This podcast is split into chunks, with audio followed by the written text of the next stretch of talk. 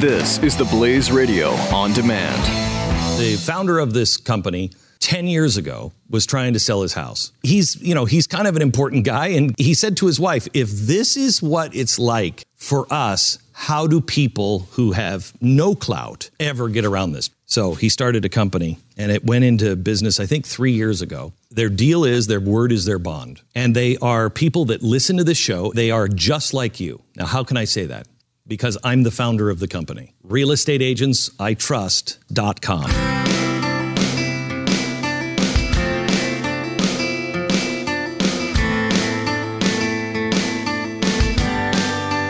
This is On Purpose, on Purpose on the Blaze Radio Network. So, what do you do after you've done one job almost all of your adult life? You've worked one specific career yeah, you find yourself in a place where maybe it's time to change. Eric Hultgren is on with us right now, and we're on purpose. Eric, this same thing kind of happened. Um, I, I think not just to you, but it's happening to people all over. And I think in the society that we're living in, we're going to see more and more of this disruption happening all the time. You know, the things that people thought that they could do forever and ever and ever. Uh, it, you just it doesn't it doesn't work like that anymore. Can we talk a little bit about dealing with like cause what was that process like when you're talking about talking to your wife? And i remember you and i having conversations about this kind of thing at the same at the same time. Um what you know feeling like it was you know you wanted to do more there was something more. You always kind of like testing the waters with things. What was the conversation like with your wife? What were you what were you talking about well, I think you talk about all those natural things. I, you know, I spent 11 years at SNX, but in totality, I was 20 years at iHeartMedia or Clear Channel, right?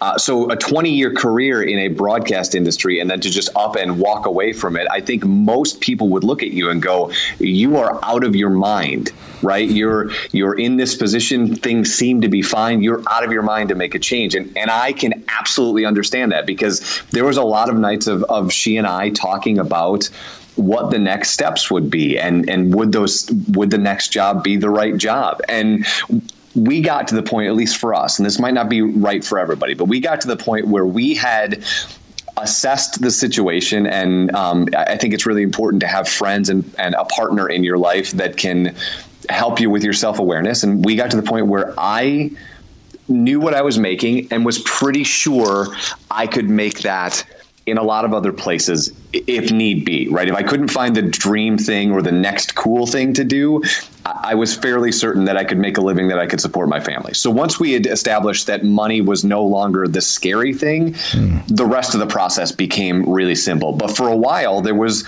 all those conversations, Justin, how are we going to pay the mortgage? What if you can't find a job? What if they figure out that you're looking for a job and fire you? Like what what do all those things look like? And and we just had to we had to um, put our faith in this was the right thing for us. And and to be quite honest that the stress of that job and, and some of the boredom of that job and the, the wandering eye looking for the next challenge made my personal lives, not just the, the one with my wife, but all of my personal relationships strain a little bit because it was just, it got to the point where it was a lot of stress and the um, goals got bigger and bigger and bigger and less and less attainable. And that was something that I needed to address because I, I, think one of the things about your show that's so impactful is that it's this idea of understanding that money isn't everything and, and the Apple Watch isn't everything and the new car isn't everything. Being happy and having awesome relationships, that should be everything. So we got to that point as quickly as we possibly could. And then we started investigating what sort of things I could be doing. And so I, I started doing uh, what I was naturally gifted at, which was networking. I started having coffees and lunches with anybody I could um, talk to that I thought would put me in the right direction of what that next thing would be. And then I eventually ended up talking with some people that worked here at where I work now at MLive, and it just felt right. So I just started exploring it. And to be honest with you, I didn't do any other physical interviewing other than this place. I mean, I talked to some other places, but they, it just didn't go anywhere. And this was clearly the thing that I was supposed to do next. So it was once we got past the money thing, it was all about that leap of faith and and understanding that once you and I think you've talked about this on at least a couple episodes, and certainly Dave Ramsey has talked about this in a million of his podcasts. Right, once you take all the power out of the money, the rest of it's easy. The decision is the is, is so easy once you do that.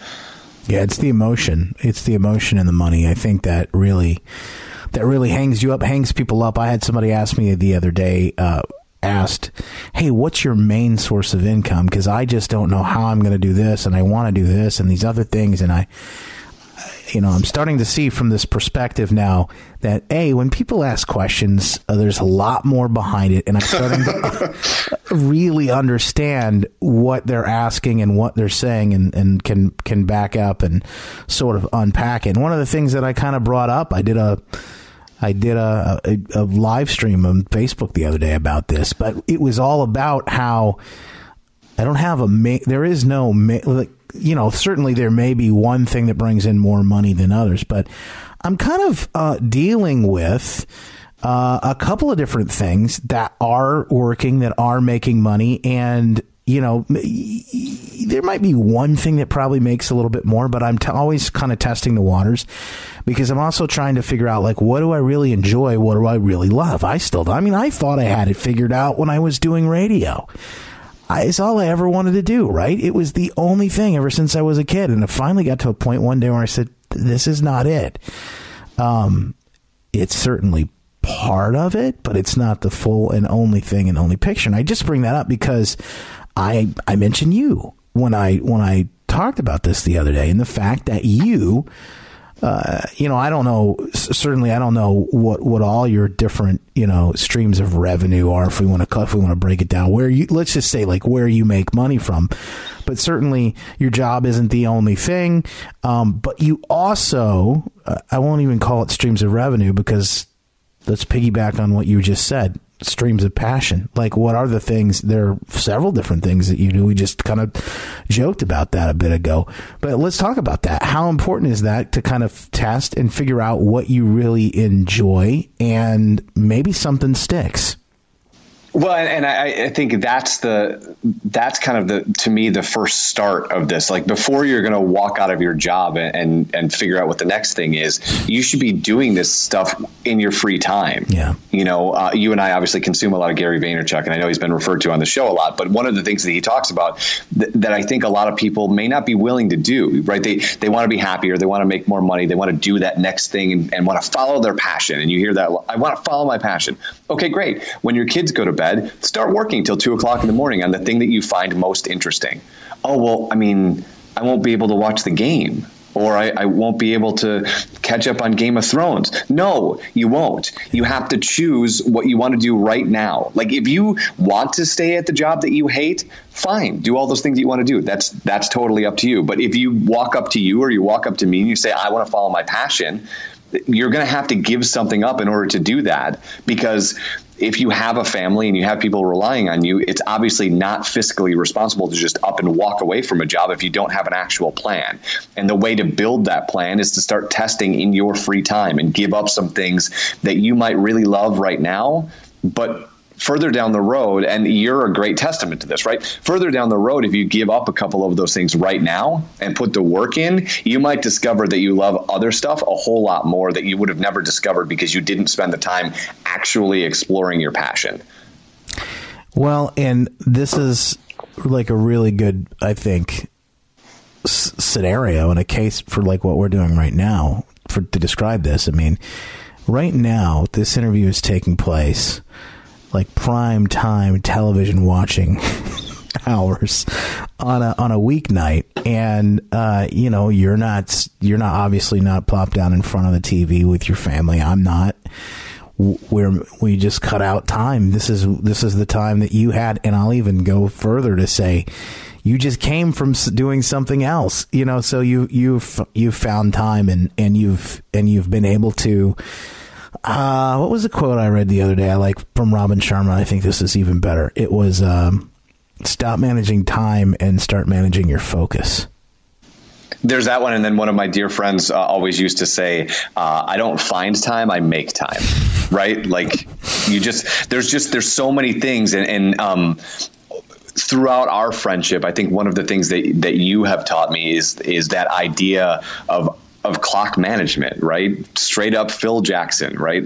basics win championships and and if people listen to you or they get the newsletter or they watch your facebook live one of the things that you've been talking about over the course of the couple of years that you've been doing this is this idea is to break your day up into chunks of things to do and if you do that you will overnight right? In the matter of three days, you will understand how much time you waste on absolute garbage. Absolute garbage. And that you, it turns out you can eat lunch in 15 minutes. Guess what? You just bought yourself 45 minutes to do something that you find passionate. So what are you? Turn- let's talk about you because what are you doing? I know you're doing things like this, like right now. Give me a specific example.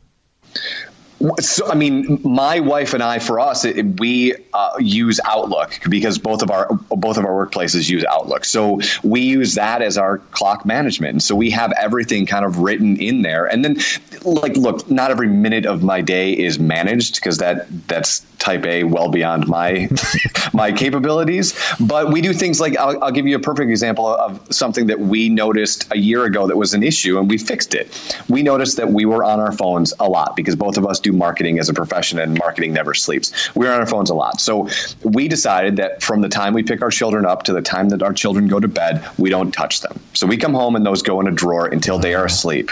Um, and so those two out, we just bought back two, two and a half hours to spend time only with each other. The four of us hang out, eat dinner, play out in the yard when it's nice, watch a movie when it's not nice, whatever. But those two and a half or three hours, that that's ours. They don't get interrupted. We don't tweet. We don't snap. We don't don't go on Instagram. We don't write emails or answer emails. Those three hours or whatever. And then after that, then that's the time where you know if it's if I'm teaching a class like I am right now, I'm grading papers or writing lesson plans, or maybe I'm, I'm you know I'm jumping on any podcasts like you you alerted to earlier. I do a lot of stuff in the mixed martial arts and UFC world. If people want to have me on as guests after nine o'clock, man, I'll do them all night long if that's what you want to do. But a real world example is we just put the phones and all that stuff away for three hours, and those kids get our full attention till they go to bed.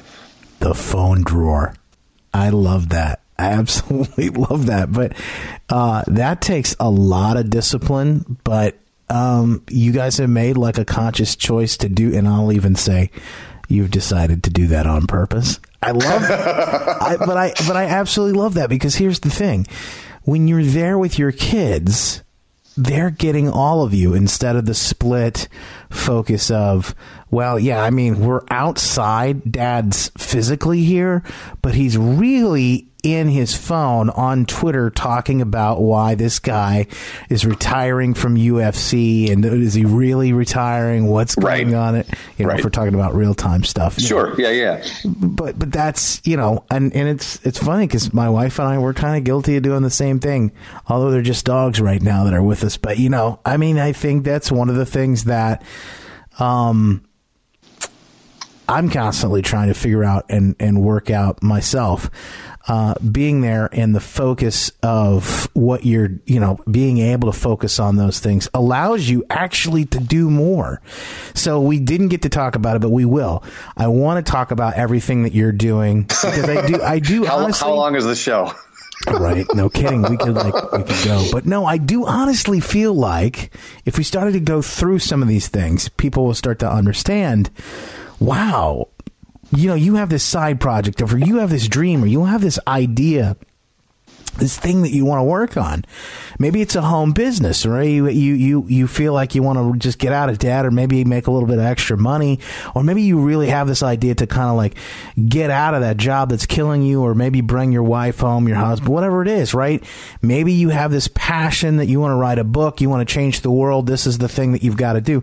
Where do you find the time and really it's the focus, right, to do that? I think if Eric kind of runs through some of the things he's doing right now and any one of these things would be something that could be like a full time. You're just thinking to yourself, "Oh my gosh, I don't have enough time to do that." Any one of them, I think, makes a makes a great point to show you that it's that it really is possible. So we'll do that when we come back. Eric Hultgren is on with us right now. This is on purpose. More at justinbarclay.com slash Purpose 009, where you can get the full show notes and, of course, get the VIP all access newsletter. Just click on the blue box and uh, subscribe. Also, you can send a text message right from your phone right now. It's that easy. Just text the number 44222, Justin, my name, to the number 44222, and you're in. This is On Purpose with Justin Barclay on the Blaze Radio Network.